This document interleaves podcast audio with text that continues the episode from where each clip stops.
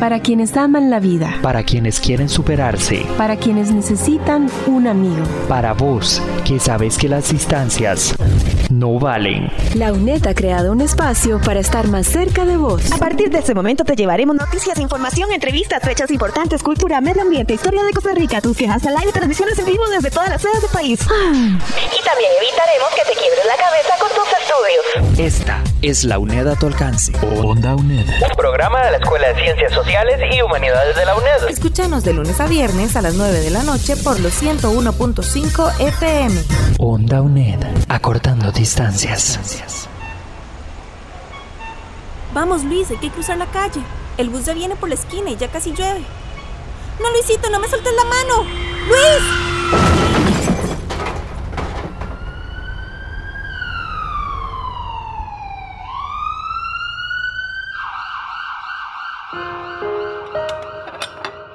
Katia, ¿cómo seguiste después del accidente? No sé qué decirte. Me cuesta mucho tomar decisiones. A veces me da tanta cólera lo que pasó y en otras me da miedo. Hay momentos que creo que es una pesadilla y solo quisiera despertar. Antier estaba cocinando y hasta el agua se me quemó. Cuando me di cuenta estaba llorando. ¿Y Luisito qué dice de esto? Porque el accidente lo sufrieron los dos. Ay, amiga, Luis está en shock.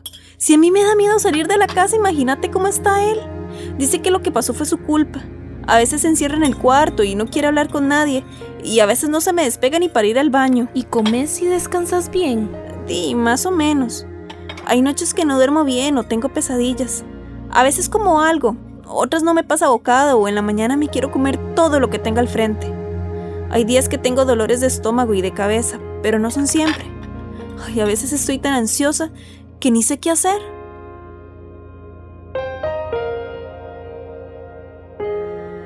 Onda UNED acompaña tus estudios. Cátedra sin fronteras. Acompañando tus estudios como solo Onda UNED lo sabe hacer. Cátedra sin fronteras. Hola, bienvenido y bienvenida a un programa de Cátedras sin Fronteras de Onda UNED. Te saludan la periodista Ángela Arias y la profesora Gabriela Villalobos como productora de este espacio.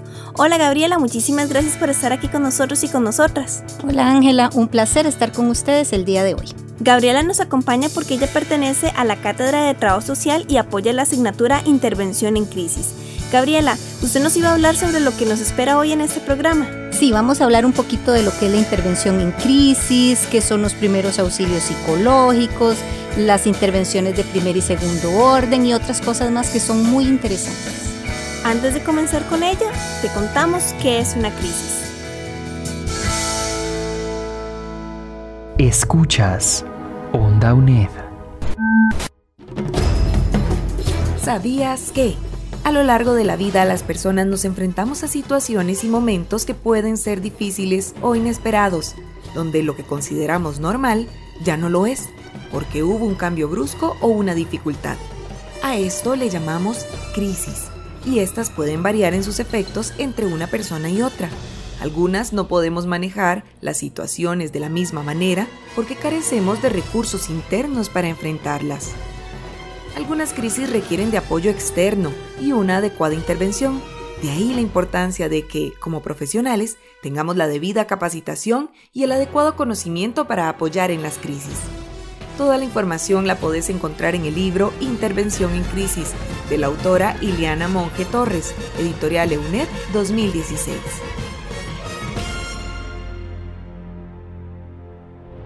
Estás escuchando Onda UNED.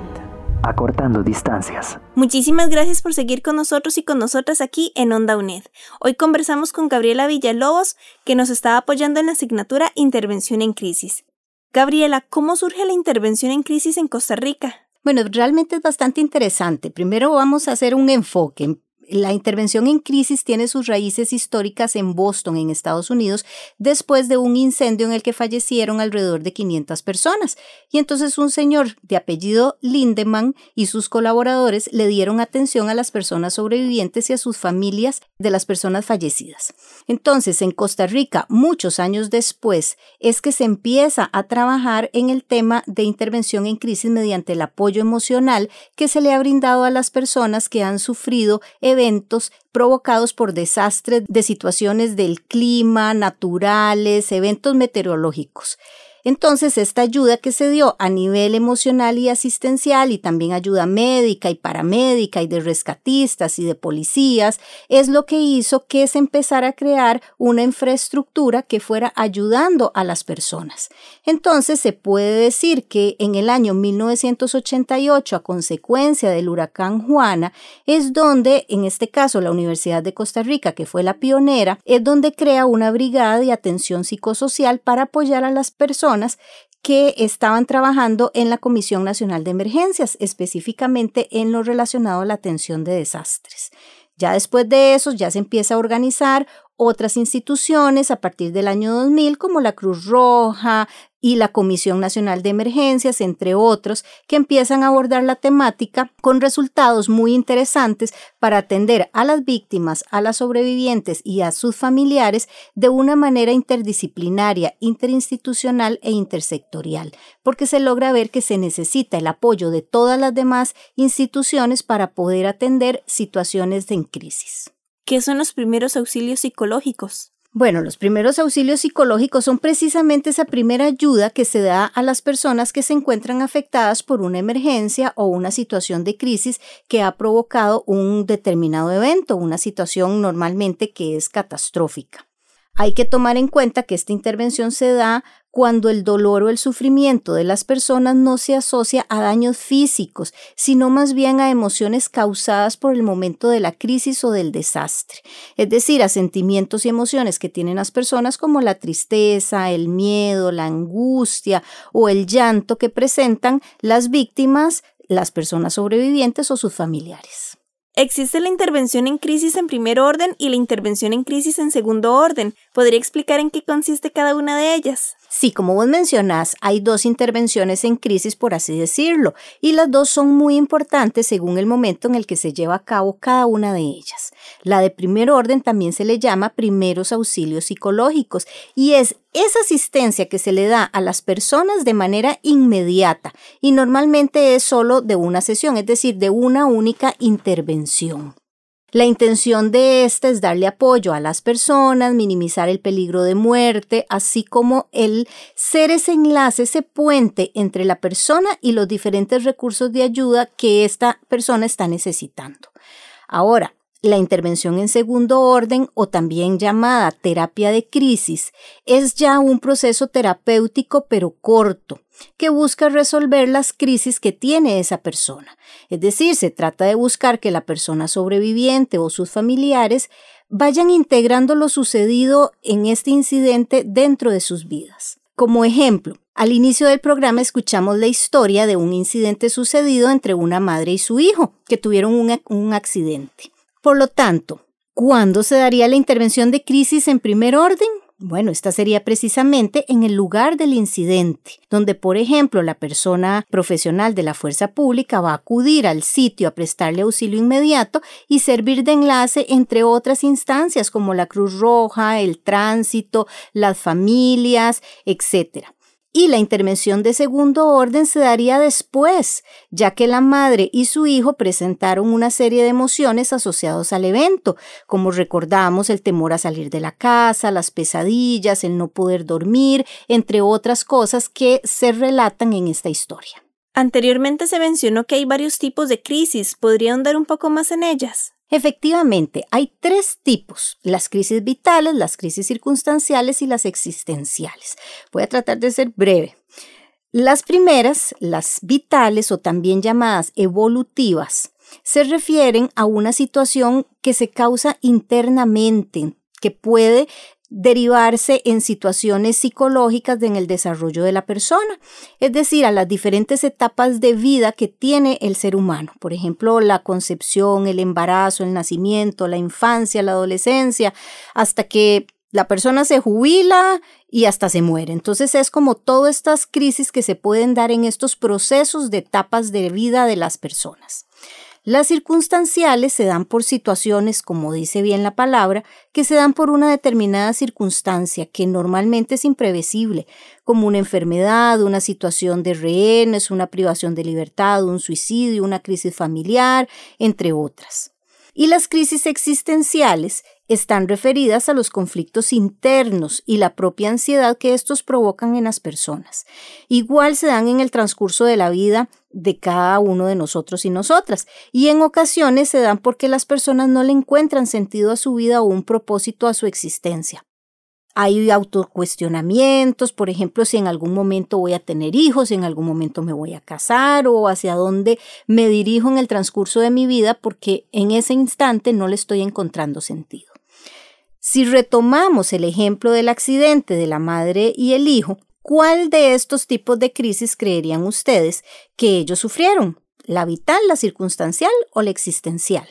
Bueno, yo estoy segura que ustedes acertaron y es exacto, fue la circunstancial, ya que no sabemos en qué momento o cuándo podemos sufrir un accidente, en este caso automovilístico, que puede cobrar la vida de una persona, puede lastimar, dejar heridas y son circunstancias que nos pueden suceder en cualquier momento y en cualquier lugar, pero que no sabemos realmente cuándo. ¿Todas las personas tienen las mismas reacciones a las crisis? Bueno, siguiendo con el ejemplo que tenemos, te voy a dar respuesta. En este accidente todas las personas reaccionan de diferente manera y no debemos de juzgar o señalar a esa persona como si hubiésemos sido nosotros o nosotras, ya que todas tenemos vulnerabilidades o historias de vida diferentes que van a influir en cómo reaccionamos ante una crisis y por lo tanto también va a ser diferente la sintomatología que estas personas van a presentar, ya sean a nivel cognitivo, a nivel emocional, conductual, físico o relacional. Entonces, como escuchamos en el ejemplo, se logra identificar a un hijo y a una madre que cognitivamente no pudieron resolver sus problemas o tomar decisiones, que a nivel emocional estaban en un estado de shock que lloraban de pronto, que buscaban el aislamiento, que tenían ansiedad. A nivel conductual, evitaban a las personas o se aislaban, como el caso del hijo, o tenía un apego excesivo hacia la madre por considerarle que era su figura protectora. A nivel físico, con dolores de cabeza o malestares o insomnio, y todas estas conductas son normales y van a requerir de tiempo para ser superadas. Vamos a hacer una pausa aquí en Cátedras sin Fronteras y ya regresamos. Escuchas Onda UNED. Para apoyarte en tus estudios, te pasamos un volado. Debemos considerar que todas las personas, sean niños, niñas, adolescentes, personas adultas o adultas mayores, se enfrentan a preocupaciones que pueden llevar a una situación de crisis. Por eso, hay que tomar en cuenta que en la niñez los procesos de socialización, la aceptación entre iguales o la escuela pueden desencadenar en crisis. En la adolescencia, los cambios físicos propios de la edad, la sexualidad, la adaptación a grupos sociales y la tecnología también pueden causar crisis. Conforme crecemos enfrentamos otros factores estresantes. Se trata de situaciones propias de la adultez, como la elección de una pareja, la decisión de tener o no hijos o buscar un empleo. Todo eso añade presiones. En el caso de las personas adultas mayores, preocupaciones como la jubilación y tener un proyecto de vida posterior a esta etapa, así como las enfermedades, son factores también estresantes que pueden desencadenar crisis. Por eso, te recomendamos tener claro que todas las personas podemos ser víctimas de crisis, por lo que hay que prestar atención a los indicadores presentes de acuerdo a cada etapa en el ciclo de la vida. Onda UNED, acortando distancias. Seguimos en Cátedras sin Fronteras, un programa de Onda UNED. Hoy conversamos con Gabriela Villalobos de la asignatura Intervención en Crisis. Gabriela, anteriormente conversamos acerca de las crisis, los tipos que hay y de las reacciones que se dan. Ahora bien, ¿hay estrategias para intervenir en estas crisis? Sí, Ángela, y esta es una pregunta súper interesante, ya que las personas que brindan una intervención en crisis deben de tener estrategias que sean prácticas y útiles cuando tienen que hacer esta intervención, ya que realmente no sabemos cómo va a reaccionar la persona a la que vamos a atender. Estas estrategias deben de ir encaminadas a brindar una intervención en la que se le ayude a la persona a recuperarse emocionalmente, que tenga espacios de desahogo, que pueda hacer lo que llamamos catarsis, en donde pueda expresar sus sentimientos, para que vaya recuperando la confianza en sí mismos o en sí mismas nuevamente y en sus capacidades, ya que no podemos obviar que es un evento fuerte el que la persona ha vivido. La persona que interviene, por su parte, también tiene que ir valorando ese proceso para que se le refiera adecuadamente a otras instancias que le vayan a prestar ayuda. Recordemos que la persona que hace esta intervención en crisis es un enlace, ¿verdad? Entre otras instancias, como por ejemplo personal de salud mental, inclusive personal docente o de trabajo social, personal de Cruz Roja o de bomberos, porque cada situación es diferente y las reacciones también que va a tener las personas y ante todo las necesidades que van a tener también son diferentes.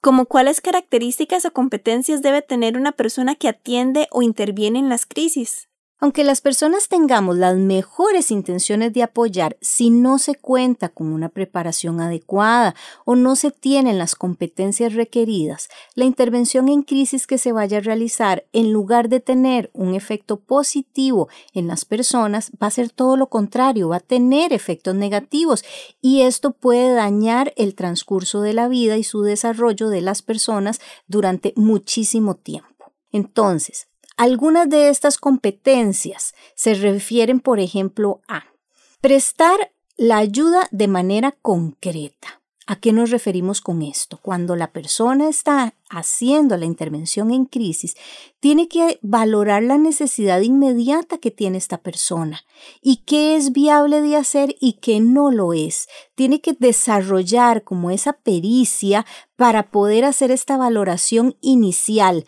y poder tomar los apuntes mentales que va a requerir. El segundo aspecto o la segunda competencia que vamos a mencionar hoy tiene que ver con la capacidad de no prometer algo que no se pueda cumplir. Esto es clave. No podemos decirle a una persona que le vamos a cumplir algo aunque no lo pidan porque no sabemos si esto es real. Y si no le cumplimos, esta persona lo que va a sentirse es revictimizada, se va a sentir engañada y hasta va a perder la confianza no solo en la persona que hizo esta intervención, sino en el sistema mismo al que va a llegar a prestarle servicios y que le va a ayudar en unas posteriores intervenciones. Entonces esto es clave. No prometamos lo que no podemos cumplir. Otra competencia, la capacidad de la empatía. Bueno, aquí debemos de intentar no mezclar nuestras emociones con las emociones de la persona que está en crisis. A veces esto es difícil porque la persona en crisis va a estar muy probablemente llorando, muy probablemente muy sufrida por lo que le ha acontecido, pero nuestra labor en este punto es hacerle sentir que se le comprende y que se le entiende por lo que ella está o él están atravesando, pero que no se les está ni señalando ni se les está juzgando. Estamos entendiendo sus emociones y le estamos comprendiendo lo que está viviendo. Una cuarta competencia que se puede desarrollar es la capacidad de resolver conflictos. Esto es necesario para evitar que la crisis se extienda a otras personas. Se trata de resolver y de no crear más conflictos de los que ya de por sí han sucedido en un evento de emergencias. ¿Por qué? Porque podemos crear conflictos en otras personas que están a nuestro alrededor que directa o indirectamente también han sufrido las situaciones propias de un evento como el que puede causar la necesidad de hacer la intervención en crisis. La quinta competencia puede ser que hay que ser objetivo y no emitir juicios personales. Como se dijo ya antes, todas las personas vamos a reaccionar de diferentes maneras y no podemos juzgarles. No podemos decir, ah, yo hubiese reaccionado de esta manera o yo no hubiese dicho X cosa, porque no sabemos, porque no hemos sido nosotros los que hemos sufrido este evento que ha desencadenado una crisis. La sexta competencia es la asertividad. Esta palabra que muchas veces hemos escuchado y que implica ponernos en los zapatos de otras personas también. Aquí influye no solo la forma en la que se dicen las cosas, sino también aspectos tan importantes como la entonación de la voz, el lenguaje no verbal, esa forma en la que transmitimos a las otras personas la confianza y la seguridad que están necesitando cuando están sufriendo este evento de crisis. La séptima competencia es la capacidad de ser proactivo o proactiva. Esto implica también que podemos tener otras competencias como la capacidad de liderazgo o el autoconocimiento que necesitamos para saber si yo realmente estoy o no estoy en capacidad de atender una determinada situación de crisis. Hay que ser realistas y tenemos nosotras y nosotros mismos que ser capaces de decir si puedo o no puedo porque precisamente si no tengo la capacidad en ese momento de atender a alguien adecuadamente, los resultados que va a tener no van a ser los esperados en la persona que está sufriendo el evento de crisis. ¿Qué otras competencias también podríamos tener? Bueno, capacidades que impliquen las destrezas para apoyar a una persona en situaciones de crisis, el no causar otros conflictos o que vayan generando mayores crisis o del dolor del que ya está existiendo en ese momento. Gabriela, ¿cómo puede una persona profesional de policía realizar estas intervenciones en crisis? La persona profesional de la fuerza pública y de la policía en general es clave en estos procesos. Son normalmente las primeras personas que acuden a los eventos de crisis y hablamos de crisis de todo tipo. Hablamos de crisis provocadas por los desastres naturales, hablamos de crisis familiares, hablamos de crisis por accidentes de tránsito, en fin. Esta persona profesional de la policía cuando acude tiene que tener, como hemos mencionado, las competencias anteriores, esa pericia que le da el poder atender las situaciones y poder ante todo ver ese marco general de lo que está sucediendo en ese momento. Una persona profesional en policía tiene competencias adicionales que va desarrollando a lo largo de su experiencia de vida laboral. Es una persona que empieza a tener esa curiosidad para ver el más allá, para saber cuándo tiene que detener el tránsito, a quién tiene que llamar, cuáles son los enlaces que tiene que seguir. Y también tiene la capacidad de atender a las personas in situ y calmarlas, darles precisamente esa intervención de primer orden que están necesitando para poder hacer que estas personas se tranquilicen y que puedan buscar la solución al problema más inmediata que es parte de lo que un profesional o una profesional en este caso tiene que aportar. Pero ¿qué necesitan? Yo creo que básicamente es esa autoconfianza, es ese desarrollo en sí mismos de sus propias capacidades y ser, como dijimos también antes, honesto u honesta y decir yo prefiero controlar el tránsito, por ejemplo, mientras vos haces la intervención o yo voy a intervenir a una persona y usted hace la intervención a otra persona, en la que nos sintamos también nosotras cómodas haciendo nuestra labor. ¿Cuáles son los tipos de crisis que van a enfrentar con más frecuencia las personas policías? Yo creo que puede intervenir en muchas o en todas. Pero pienso que normalmente están atendiendo mucha situación relacionada con crisis de índole doméstico. Por la situación actual que tiene el país, cada vez las crisis relacionadas con violencia intrafamiliar, con violencia de género, con agresiones, lastimosamente están siendo cada vez más. Y las profesionales y los profesionales en policía están acudiendo a esos llamados. Entonces son de las primeras crisis y cuando llegan a un hogar, ellos no saben ni ellas qué es lo que se van a encontrar. Saben que fueron llamados por una situación específica, pero no saben qué es lo que hay detrás de la puerta, qué es a lo que se van a encontrar. Entonces tienen que tener esa capacidad de poder decir, bueno, aquí estoy preparado o preparada para enfrentarme y atender a las personas que están necesitando mi ayuda en este momento.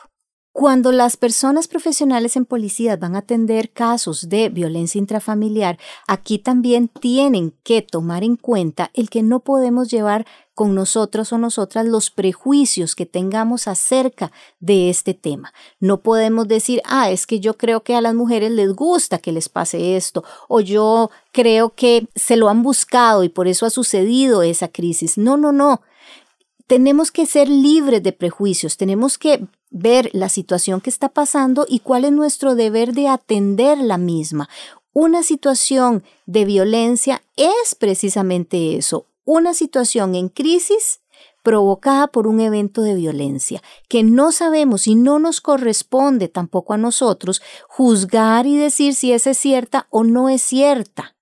Nosotros nos corresponde atender la situación en crisis, dar siempre nuestro mayor esfuerzo y siempre buscar cómo ayudamos a las personas que son consideradas como víctimas o como sobrevivientes de este tipo de eventos. Gabriela, muchísimas gracias por habernos acompañado en este programa de Cátedras sin Fronteras. Muchísimas gracias. Yo espero que este sea un programa en el que ustedes lo puedan escuchar y lo puedan poner en práctica en sus trabajos. Muchísimas gracias.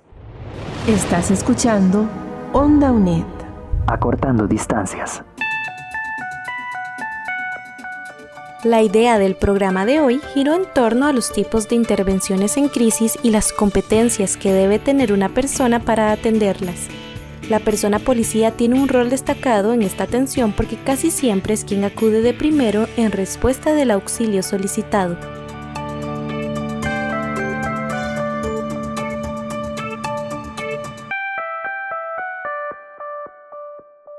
Escuchas Onda UNED. Muchísimas gracias por habernos acompañado hoy en Onda UNED. En esta producción participaron Tamara Peña, Sebastián Fournier y Diana Bokenford como locutores, Gabriela Villalobos como productora y especialista de contenido, Ángela Arias en coproducción y edición y Gerardo López en grabación. Este programa lo puedes escuchar y descargar en línea en el sitio web ondaunet.com, donde vas a encontrar un segundo programa de radio de esta asignatura, además de muchos otros para acompañarte en tus estudios. Muchas gracias por haber estado aquí con nosotros y con nosotras. Nos escuchamos en un próximo programa de Onda UNED. Esto ha sido Cátedras sin Fronteras, acompañando tus estudios como solo, Onda, UNED lo sabe hacer.